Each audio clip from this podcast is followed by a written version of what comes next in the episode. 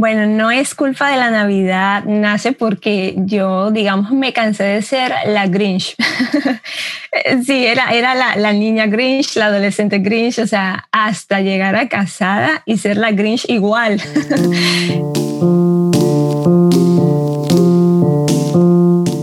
Soy Gabriel Borja y este es el podcast humano. Bienvenido al episodio número 18 de esta segunda temporada.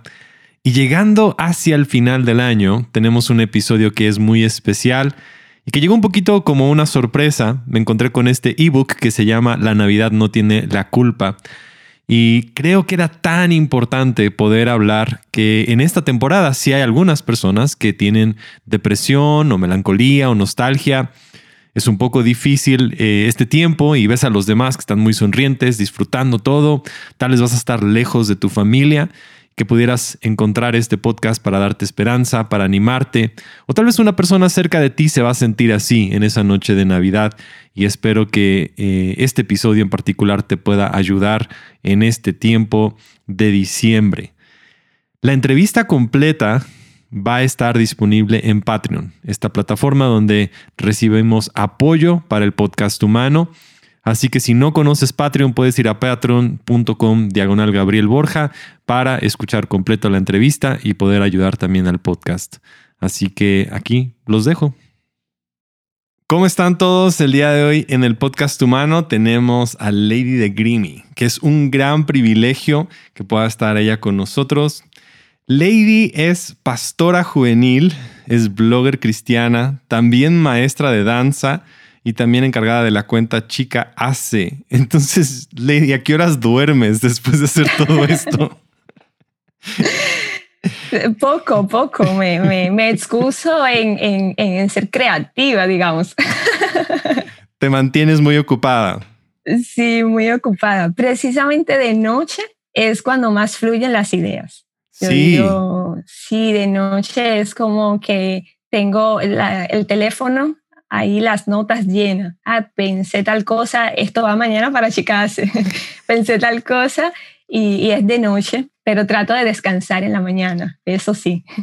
Qué bien, qué bien. Pues la verdad es que es, es verdaderamente un privilegio que pudiéramos platicar contigo. Eh, a mí personalmente me ha, me impresionado mucho todo lo que tú has estado haciendo en la cuenta que manejas, ¿no? la, la influencia, lo que tú has podido aportar. Y después que me di cuenta que también tú habías pasado un proceso de ansiedad y, esta situación me causó a mí como mucha curiosidad y dije, sí me encantaría que pudiéramos tener una conversación para saber cómo fue eso, porque creo que muchas de las historias que tenemos sobre ansiedad y, y de ver a personas que ahora han usado eso para transformarlo, para cambiarlo y para poder entregar a otras personas, me encantan estas historias. Creo que nos animan a otras personas y nos motivan entonces, ¿cómo, ¿cómo comenzó ese proceso de ansiedad en tu vida? ¿Qué fue lo que lo detonó y por dónde inició? Sí, pues gracias, gracias por la oportunidad y bueno, la ansiedad en mi vida tocó este, en los mismos caminos del Señor. Fue una mezcla de culpa, porque siendo pastora de jóvenes y predicamos que, que en Dios está la paz y que la paz del Señor nos persigue y, y eso chocó a mi vida mucho. Culpa, porque tú eres hija de Dios y tú no debes estar sintiendo ansiedad. Y, y me confrontó porque yo era de, de, esas legalistas de no, o sea, alguien con ansiedad tiene demonio. Sí. No tiene fe, le falta, ¿no? Que le ponga más ganas, más oración. Sí, y yo digo, Dios, tantos consejos que di, tantas ideas de, decirle a las personas, no, tú estás mal, o sea, no estás haciendo las cosas bien, te está faltando oración, te está faltando ayuno, pero en ese momento digo, ok, lady, ¿y a ti qué te está faltando ahora? Claro. Me vi muy abrumada, o sea, como pastora de jóvenes estuve envuelta este, de una manera respetuosa, ¿verdad? Eh, eh, en donde estaba ejerciendo, eh, había muchas situaciones eh, mucha carga, mucha demanda emocional, eh, mucha demanda más extrabíblicas, digamos, personales. Y ahí fue cuando empezó todo, porque ya lo que era un deleite servir a Dios se convirtió en una carga. Wow. se convirtió este, en sentirme súper estresada, en querer agradar a quienes me rodeaban y no al Señor. Y ahí fue perdiendo mi foco. Y obviamente cuando quito mi vista de lo que Dios ha puesto en mis manos y quiero buscar agradar o llenar las expectativas de quien está encima de mí, pues la paz se va a ir en algún momento, porque no, no podemos vivir para complacer, obviamente, la expectativa de alguien, en este caso de muchos, porque era un gran liderazgo.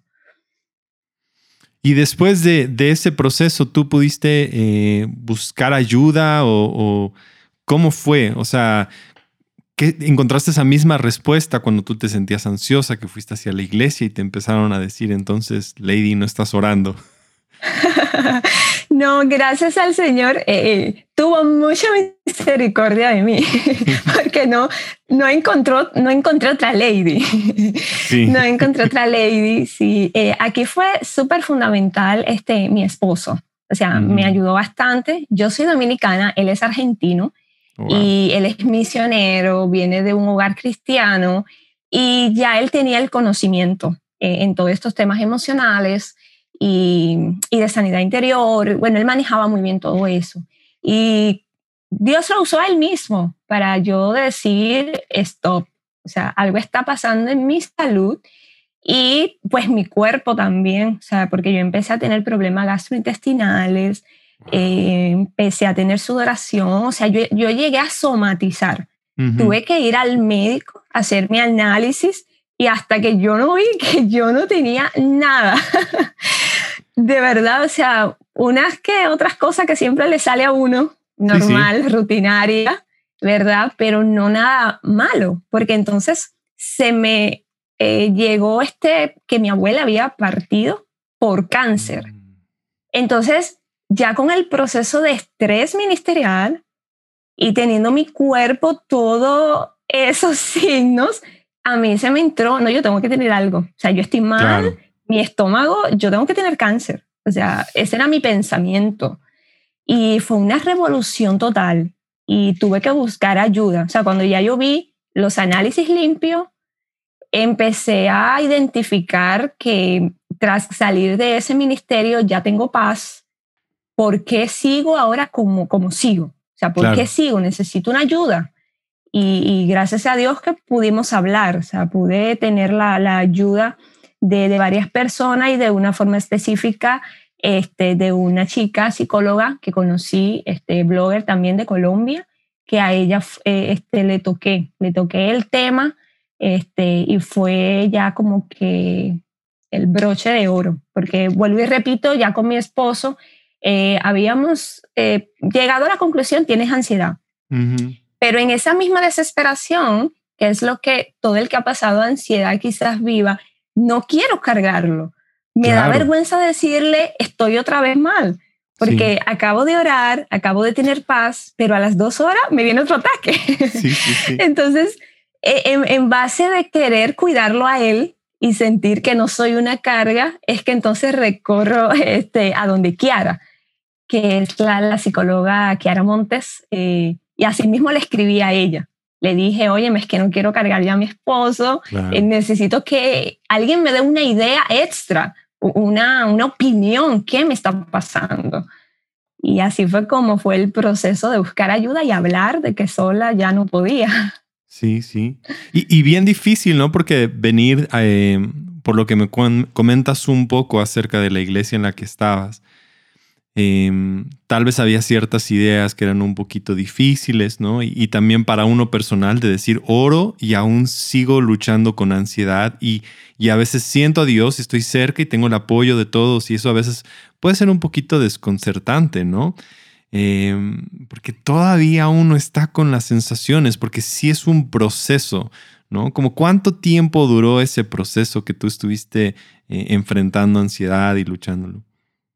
Sí, totalmente. A mí me duró, este, yo diría que unos seis meses, pero yo digo, para mí fueron 20 años. Oye, no, yo digo, eh, hay chicas que me dicen, no, seis meses no es nada. O sea, yo tengo, yo tengo un año Yo tengo dos años, yo digo, óyeme, te aplaudo de pie. Sí, sí, sí. te aplaudo de pie porque para mí seis meses fueron 20 años. O sea, fue para mí infernal. O sea, yo, yo le digo al Señor, agradezco por lo que hoy sé, pero si tú me hubieses podido librar de esta copa, claro, la hubiese entregado. Sí, sí, sí, totalmente. La hubiese entregado porque eh, fue para mí uno de los procesos más difíciles. Yo digo, el, el llegar a no tener paz en mi vida, eh, no dormir bien, no comer bien, sentir que salía a la plaza y algo me iba a pasar que mi esposo salía a la calle y yo decía, no, viene un taxi, me van a decir que le pasó algo. O sea, yo llegué al tope de alarmas de miedo. O sea, yo estuve en alarma siempre de que algo negativo iba a pasar. ya lo sentías en tu cuerpo, ya reaccionabas, pensamientos, emociones, todo, todo. Totalmente. O sea, eh, en todas las áreas ya yo lo estaba viendo, me estaba afectando bastante porque hasta en la danza. O sea, maestra de danza y, ahí fue cuando yo dije, Dios mío, te necesito porque esto no puede seguir así. Me llega en una ocasión una invitación a danzar y yo estuve cinco minutos antes al borde de cancelo porque yo no voy a poder danzar. Yo no voy a poder, yo no voy a subir a ese lugar eh, que busquen otra danzora, yo no puedo. Y eso eran cosas que mi esposo la vivía conmigo y, orando por mí, y tú vas a poder, y tú eres una adoradora, y claro que vas a danzar, pero eh, has danzado más de 15 años. Y yo es que no sé, siento que se me sale el corazón por la boca. Llegaba al lugar, veía a la gente y yo digo que yo tuve todo, o sea, somatizar, este, el pánico, la ansiedad social, era, y entonces Totalmente, yo, yo, hay gente que se ríe porque yo digo, para mí la pandemia comenzó desde el año antepasado. Claro. ya yo viví un encierro previo a, esto. Y entonces incorporaste, o sea, para ir como saliendo de ansiedad, la primera situación fue el apoyo de tu esposo, que fue muy bueno, ¿no? Qué bueno que él también tuvo la claridad y, que pudo ver las cosas. La segunda que, que mencionas fue como dejar muchas de estas cosas tal vez de ministerio, que era hacer, hacer, hacer. Y, realmente como acercarse más a Dios, porque, porque a veces estamos haciendo cosas, ya sea de trabajo, de ministerio, y no realmente estamos pasando tiempo con Dios, ¿no? Después buscaste a, esta psicóloga que te comenzó a ayudar y, y, después, ¿qué fue el proceso? ¿Qué fue lo que te ayudó entonces para, qué descubriste ahí? Sí, ya el proceso fue mi lucha personal de aplicar lo que ya te han dicho. Recuerdo que llegó un momento en donde mi esposo este, fue bien fuerte, la psicóloga también lo fue, y los dos fueron muy enfáticos en decirme, listo, ya tienes las herramientas, ya estás con tu fe enfocada, ya sabes lo que dice la palabra, ahora aplica. Y ahí es donde cuesta también porque uno siente que no va a poder. Claro. Eh, cuando venían esos miedos, pero empecé con pequeños pasos. Y algo que me ayudó fue el un día a la vez. Sí. Un día a la vez, que para alguien como yo, de estar haciendo, haciendo, haciendo siempre, o sea, como yo me río con mi esposo, digo, es de, yo era de la persona que estoy comiendo y ahí estoy pensando que vamos a cenar y que voy a hacer de desayuno mañana. y, estoy en medio de una clase de danza y estoy pensando que el sábado que viene las alumnas nuevas. Entonces, para mí me ayudó mucho ese un día a la vez. Claro. Eh, ya no era leer que cada día trae su propio afán, no, vamos a practicarlo. Ok, ¿qué tengo para hoy? Y mi mente está enfocada en hoy. Sí. Y eso para mí, yo digo que fue lo que me ayudó totalmente eh, a, quitar esa, esa mentalidad futurista. A qué viene, qué me espera, ese y sí. ¿Qué voy a hacer? Y la siguiente cosa, y la siguiente actividad y todo eso. Totalmente, hasta con las películas. O sea, porque a mí me pasaba hasta estar viendo una película y ya yo me adelantaba. Yo digo, no, va a pasar esto, va a pasar esto. y nadie quería ver una película conmigo, porque es como que yo, yo me sabía el guion. Y en esos pequeños detalles, yo empecé a autoanalizarme y yo decir, no, espérate, tengo que bajarle, déjame aprovechar esta comida y todavía no son las 7 de la noche porque tengo que preocuparme por la cena. Y, así fue como hice mi ejercicio, de ir aplicando el un día a la vez. Traer, cuando esos pensamientos me querían venir a, adelantarse, no, espérate, estoy comiendo, no pienses en la cena. Ok, estás montando esta danza, no pienses en la actividad del Día de las Madres, o sea, no ha llegado. Y, esos pequeños pasos me ayudaron mucho. Y lo segundo que me ayudó, la palabra de Dios. Yo puse un, un, fondo de pantalla en mi celular, en donde venían los pensamientos de miedo y yo agarraba mi teléfono y lo primero que me salía es, no tengo espíritu de cobardía, tengo el amor de Dios, tengo dominio propio y tengo poder. Y eso en mí empezó a ser una revelación increíble. O sea, ya no era recitar un, pasaje que me gusta y ya, sino que se fue haciendo una realidad en mi vida. Fue empezar a cambiar esos pensamientos negativos con la verdad que tengo de Dios para mi vida. Y entonces, eh, al principio sí era como un poco, digamos, de decimos dominicano, una cantaleta, porque al momento de, de ir al supermercado, y yo iba en el camino, el Señor está conmigo como poderoso gigante, y Jehová es mi pastor, y aunque ande en valle de sombra de muerte, y todo esto. Y ya el tercero, eh, que sé que puede ayudar muchísimo, era lo de probabilidad y posibilidad. Entonces, mi esposo me ayudó mucho con eso. Bien, bien, bien. Sí, él me decía, por ejemplo, tienes que ir al supermercado, ¿a qué tú le tienes miedo? O sea, ¿qué, qué, qué, estás pensando que te va a pasar en el supermercado? Digo, no, o sea, la avenida donde vivimos es súper peligrosa y, y, si me atropella una moto. Entonces, el punto es, ok, te puede atropellar una moto, es posible. Es posible. Pero ¿qué tan probable es? Claro. En 24 horas, ¿cuántos accidentes tú escuchas que han ocurrido entre nuestra casa y el supermercado? No, a veces pasan meses y no escucho ninguno. Perfecto. Tú estás dentro de ese mismo listado, o sea, no tienes que ser ese 0.000% de que te va a pasar. Entonces quita el foco. La posibilidad sí existe. Claro. Cualquiera puede atropellarlo. Sí, sí. Pero la probabilidad es mínima. Sí. Y eso me ayudó muchísimo a ir haciendo esos cálculos de, de, lo mismo, de ejemplos eh, sea, no sé, de un atraco, sea de una mala noticia, de que va a venir, por ejemplo, acá en Dominicana, que un huracán y, que un temblor de tierra, o sea, para todo. Es posible, pero qué tan probable en 24 horas.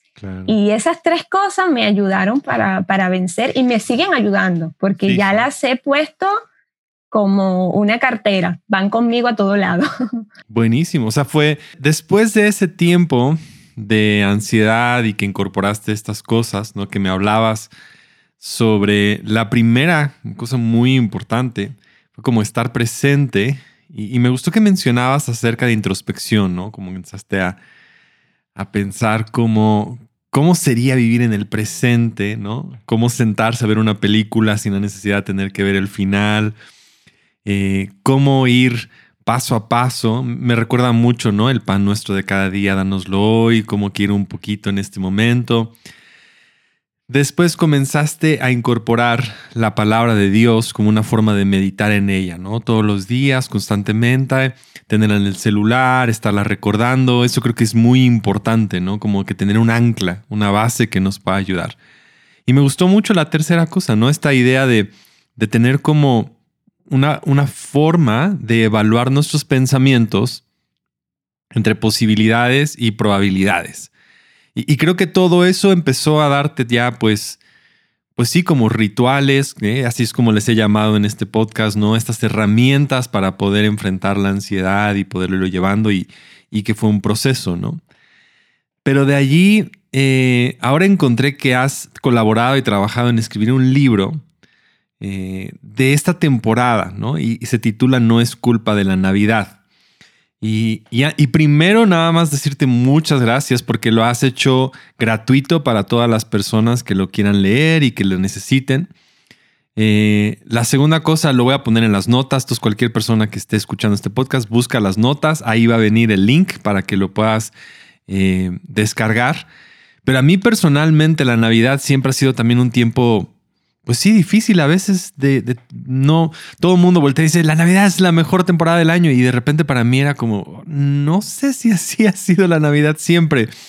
A veces es un poquito nostálgica, un poquito triste y, sé que es difícil porque vemos a tantas personas felices y celebrando y haciéndolo.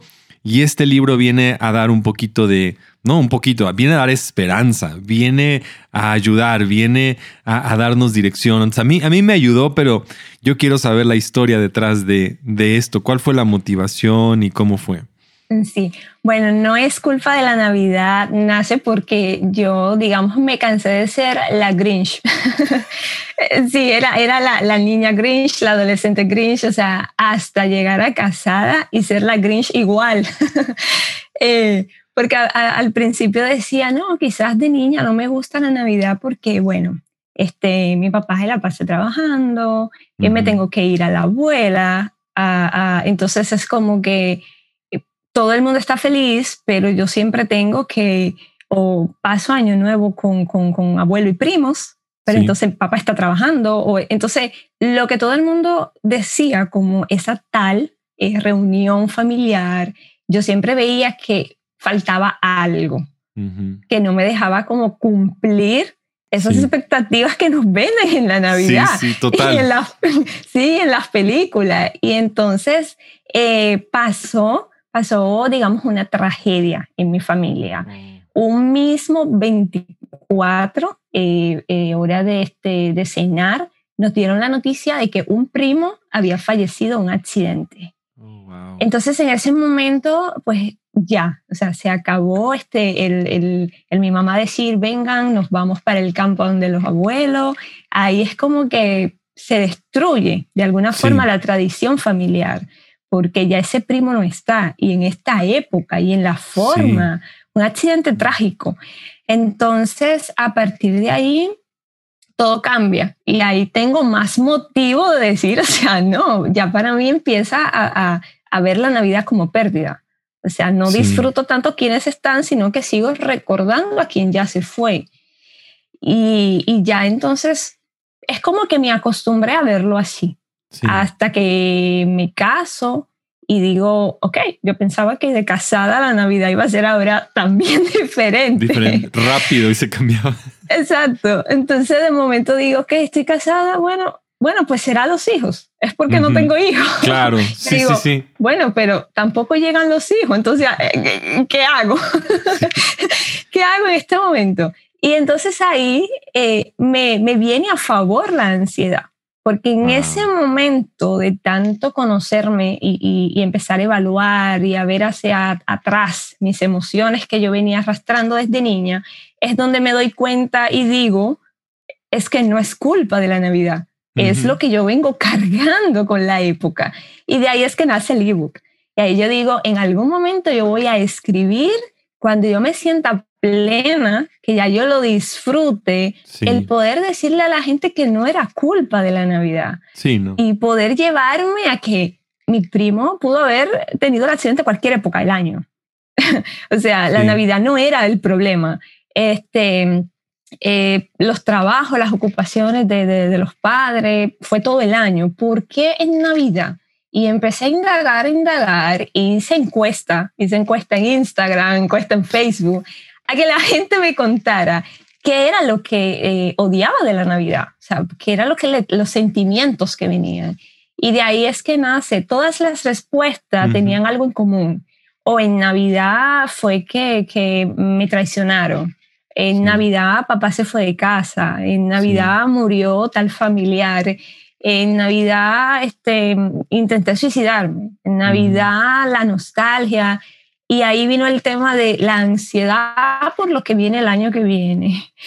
O la culpa de que no alcancé ninguna de las metas que dije el primero de enero que iba a lograr. Y entonces de ahí nace el libro para llevarle a las personas que es más cuestión de nuestras expectativas. es más de las cosas no resueltas, los duelos no vividos, eh, que en realidad nos llevan. Entonces el consumismo, los que nos venden de, esa época hermosa, esa época, digamos, Disney, eh, todo el mundo sueña una Navidad en Nueva York, la nieve, las luces, no existe. O sea, te están vendiendo un consumismo, pero todas esas personas tienen luchas también. Pero ¿por qué la disfrutan la Navidad? Es porque han cambiado el foco de valoración.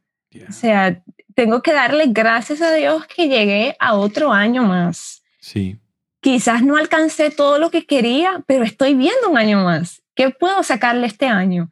Y así fue como empecé yo a disfrutar la época también, a decir, óyeme, pero estoy viva, tengo un propósito y no debe ser que Navidad signifique tristeza. Sí. Eh, Navidad no debe significar todo lo opuesto, si se supone que celebramos a Dios. Sí, sí, sí, sí. Sí, entonces... A mí, me, a mí la verdad me, me, encantó cómo está escrito, cómo lo han, o sea, preparado. Me gustó mucho este, este ebook y quiero recomendarlo porque sí, necesitamos eh, admitir que sí, a veces es, difícil el tiempo de Navidad, ¿no? Eh, en particular creo que hay, hay esta gente que está súper emocionada, que está muy bien, ¿no? Y, por otra parte también eh, uno que se siente como que con todas estas emociones no resueltas, que creo que ayudan ustedes mucho ahí como a, irlo resolviendo y, sanándolo. Y también que en particular creo que este año de pandemia va a ser todavía más pesado y complicado, porque sí, tal vez hay alguna persona ahí que, que hay un asiento ahora vacío en la cena familiar, ¿no? Una persona que ya no está...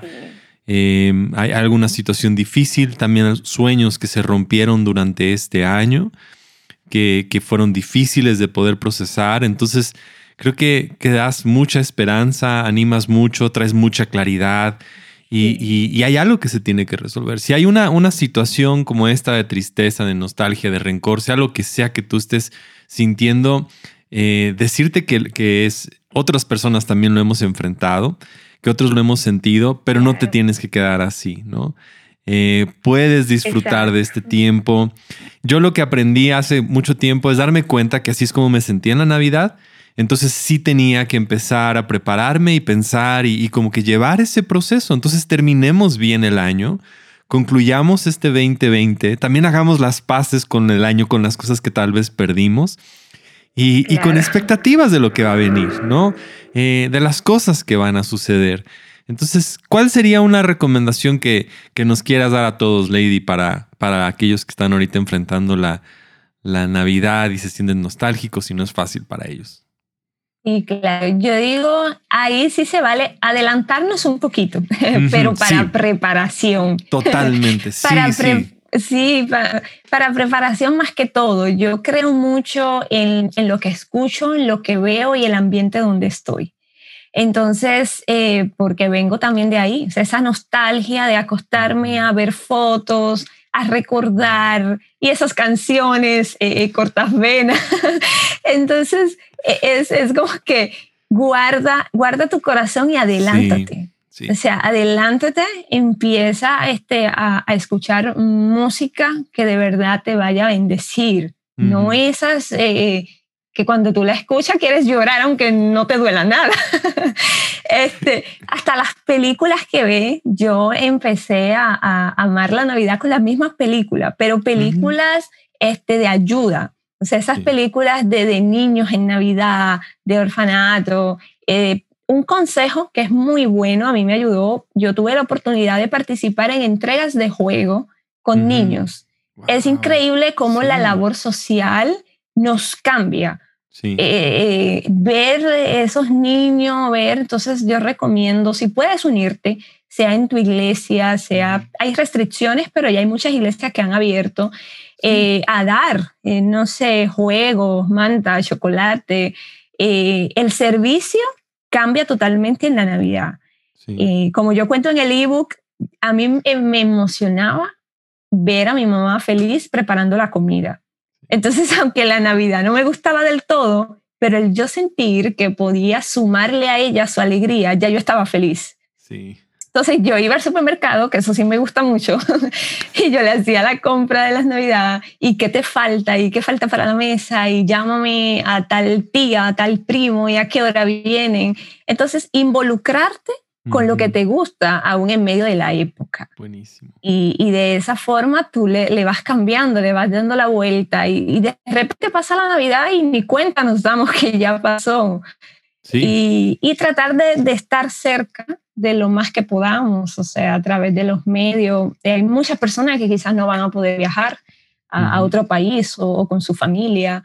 Tratar de hacer dinámicas por los medios que tenemos, estar en un constante llamar. Eh, y así es como yo creo que pueden eh, librarse de, esta época, sacarle lo bonito en medio de, de, la frustración que pueden, que pueden haber.